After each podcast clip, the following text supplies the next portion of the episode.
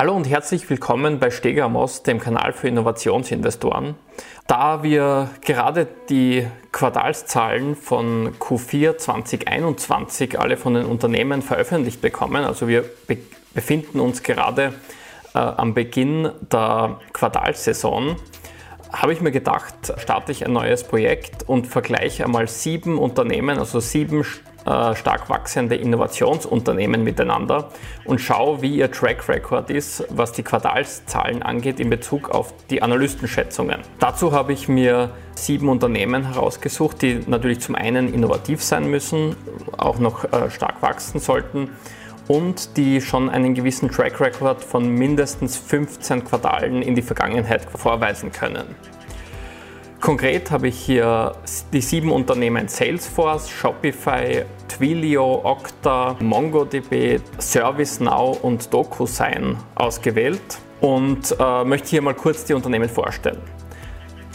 Salesforce ist die führende CRM, also Customer Relation Management Plattform, die es quasi äh, Unternehmen ermöglicht, die also alle möglichen Kundenbeziehungen möglichst effizient äh, zu verbessern und so die Umsätze zu steigern. Das nächste Unternehmen ist Shopify.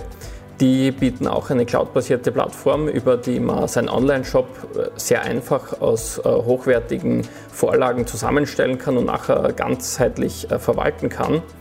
Und in dem Bereich sind sie auch äh, die, der führende Player. Somit kann quasi mit Shopify jeder, also insbesondere außerhalb vom Amazon-System, seinen Online-Shop aufbauen und verwalten. Das äh, dritte Unternehmen ist Twilio.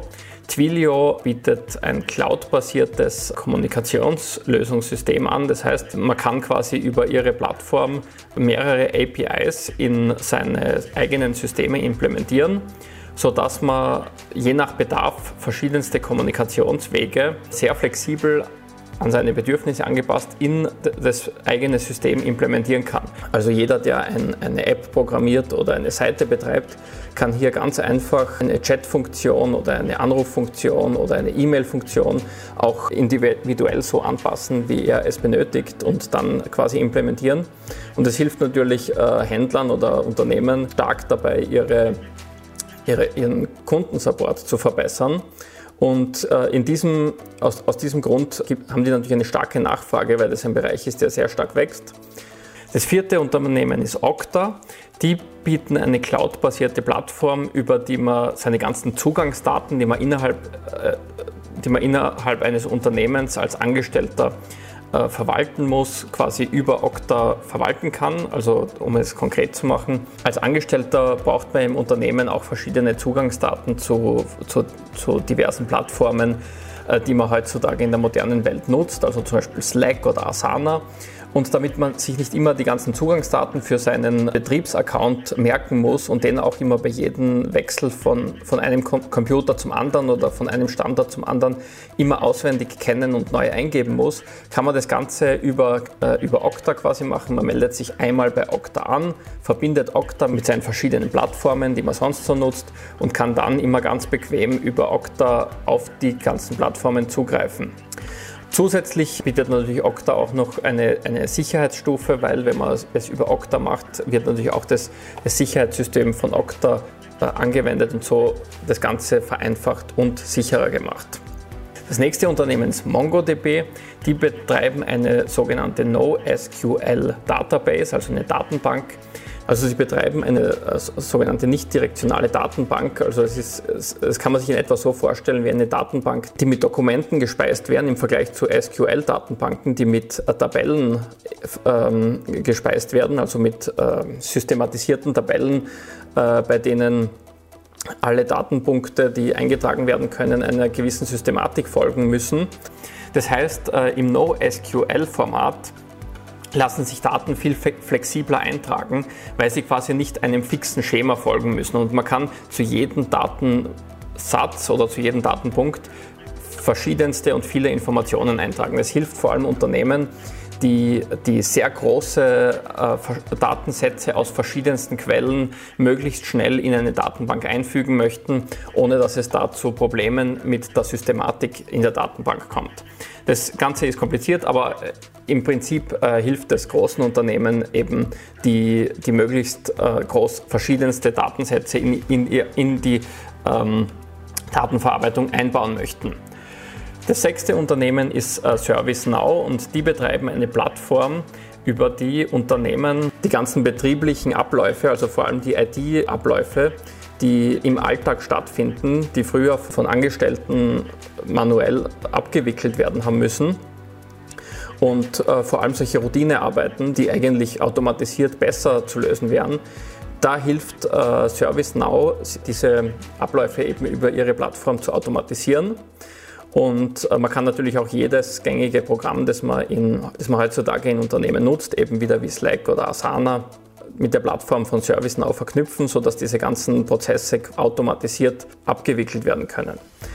Die siebente und letzte Plattform, die ich hier vergleiche, ist äh, DocuSign. Das ist eine, wieder eine cloudbasierte Plattform, über die quasi Verträge und ähm, und Abkommen innerhalb von einem Unternehmen oder auch äh, unternehmensübergreifend natürlich äh, abgewickelt werden können.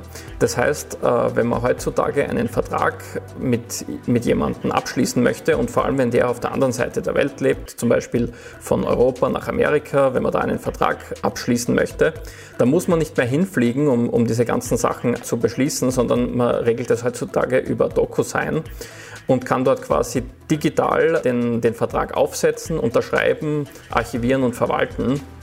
Und äh, was natürlich vor allem äh, in einer Zeit, wo die ganzen äh, Geschäftsbeziehungen internationalisiert werden und mehr und mehr auch digitalisiert werden, einen riesen Vorteil bietet. Als nächstes schauen wir uns gleich einmal an, was ich da alles berechnet habe bei, bei diesem Wettbewerb. Und hier habe ich zu, zum einen einmal für jedes Unternehmen eine Tabelle erstellt, wo ich bis zu 20 Quartale in die Vergangenheit geschaut habe, mir dabei die Umsatzzahlen angeschaut habe, die veröffentlicht worden sind, das jeweilige Wachstum, das pro Quartal erzielt werden konnte, die Analystenschätzungen oder die Erwartungen der Analysten und wie stark die Analystenschätzungen von den Umsatzergebnissen quasi abgewichen sind in Prozent. Das gleiche noch einmal mit dem Gewinn je Aktie für die jeweiligen Quartale, die davor erwarteten Analystenschätzungen und die Abweichungen wieder in Prozent. Bei den Gewinnen möchte ich noch dazu sagen, dass es hier sich um sogenannte Non-GAAP-Kennzahlen handelt. GAAP ist der klassische US-Rechnungslegungsstandard, also die General Accepted Accounting Principles.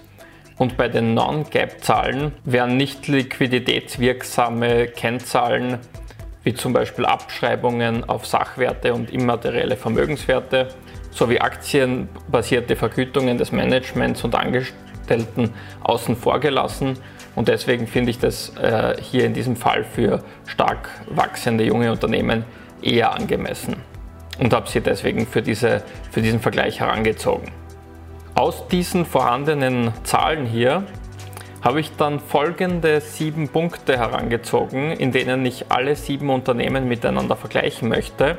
Und das ist zum ersten, in wie viel Prozent der Quartale konnten Umsatzerwartungen um über 5% geschlagen werden? Im nächsten Punkt, in wie viel Prozent der Quartale konnten die Gewinnerwartungen um über 30% geschlagen werden? In wie viel Prozent der Quartale konnte ein Umsatzwachstum von über 30 Prozent erzielt werden.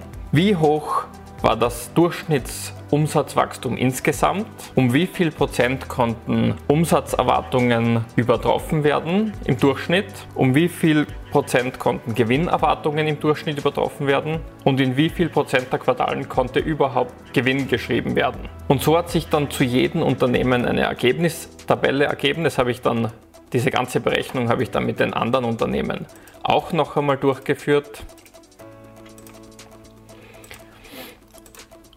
Und wie man hier zum Beispiel sieht bei DocuSign, waren natürlich nicht bei jedem Unternehmen gleich viele Kennzahlen verfügbar, da die zum Beispiel noch nicht so lange an der Börse waren wie, wie zum Beispiel Shopify oder Salesforce. Und deswegen wären hier zum Beispiel Punkte, wo Sie gleich viel Punkte, wo Sie einen gleich hohen Punktestand erzielen haben können als zum Beispiel Shopify, an dieser Stelle niedriger gewichtet, da hier auch weniger Vergleichswerte zur Verfügung stehen. Am Ende habe ich noch aus den Ergebnissen von allen sieben Unternehmen eine Gesamtergebnistabelle erstellt, wo man jetzt eben schön nebeneinander sieht, welches Unternehmen wie viele Punkte in den einzelnen Kategorien erzielen hat können. Und als nächstes habe ich das in ein Punktesystem übergeführt, wo ich eine Tabelle erstellt habe, wo ich jeweils zu jeder Kategorie zwischen 1 bis 7 Punkten vergeben habe das Unternehmen, das in der, in, in der jeweiligen Kategorie die meisten Punkte erzielt hat, hat sieben Punkte erhalten und das Unternehmen, das die wenigsten Punkte in einer Kategorie erzielt hat, hat nur einen Punkt erhalten. Und so habe ich das dann für alle Kategorien systematisch durchgemacht. Und äh, hier sieht man dann auch schon die Ergebnisse zu den einzelnen Unternehmen. Das ist dabei rausgekommen. Und zum Schluss, um dann die Rangliste, welches Unternehmen am besten abgeschnitten hat, insgesamt zu ermitteln, habe ich dann noch die, die einzelnen Werte von den Unternehmen zusammengerechnet und am Ende die Ergebnisse, die Gesamtergebnisse der jeweiligen Unternehmen noch einmal miteinander verglichen und dann sieht man im Ergebnis Platz 7 und damit am schlechtesten schneidet ServiceNow ab mit lediglich 15 Punkten. Rang 6 geht an Salesforce mit 17 Punkten. Rang 5 an DocuSign mit 21 Punkten. Rang 4 geht an MongoDB mit 28 Punkten. Platz 3 belegt Okta mit 33 Punkten. Twilio Platz 2 mit 40 Punkten. Und der Gewinner dieses Wettbewerbs ist Shopify mit 42 Punkten. Allgemein kann man sagen, dass Shopify hier sehr stark in den meisten Punkten abgeschnitten hat, da sie konsistent ein sehr starkes Wachstum hinlegen haben können von insgesamt fast 70 Prozent im Durchschnitt über die vielen Quartale gesehen. Und sie haben überdurchschnittlich oft die Analystenschätzungen übertreffen können, was natürlich sowohl den Umsatz als auch vor allem den Gewinn angeht.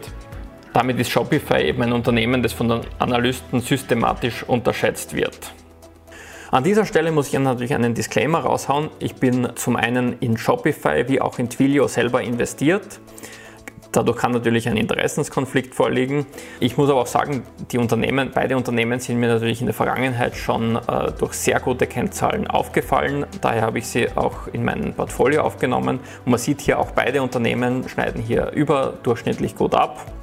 Außerdem muss ich an dieser Stelle erwähnen, dass man aus vergangenen Ergebnissen keine sicheren Prognosen auf die Zukunft projizieren kann, sondern dass es natürlich nur äh, Ergebnisse aus der Vergangenheit sind und äh, es kann sich jederzeit natürlich die Lage ändern und Unternehmen, die in der Vergangenheit hervorragende Ergebnisse geliefert haben, müssen natürlich nicht zwangsläufig das auch in der Zukunft bieten. Außerdem möchte ich hier ausdrücklich erwähnen, dass ich hier keine Anlageberatung gebe und auch keine äh, Handlungsempfehlung. Ich gebe hier nur meine persönlichen Ansichten und Meinungen äh, als Privatinvestor wieder. Und äh, jeder, der hier eine Handlung aus diesem Video ableitet, macht es natürlich aus mit hundertprozentiger Eigenverantwortung. Wenn euch dieser Content hier gefallen hat und ihr aus diesem Video einen Mehrwert ziehen habt können, dann hinterlasst doch bitte ein Like. Wenn ihr mehr von so einem Content sehen wollt, dann äh, abonniert den Kanal und bei Verbesserungsvorschlägen oder Anregungen einfach in die Kommentare schreiben. Äh, ich hoffe, dieses Video hat euch weitergeholfen und ich wünsche euch noch viel Erfolg und ich hoffe, man sieht sich beim nächsten Mal. Ciao!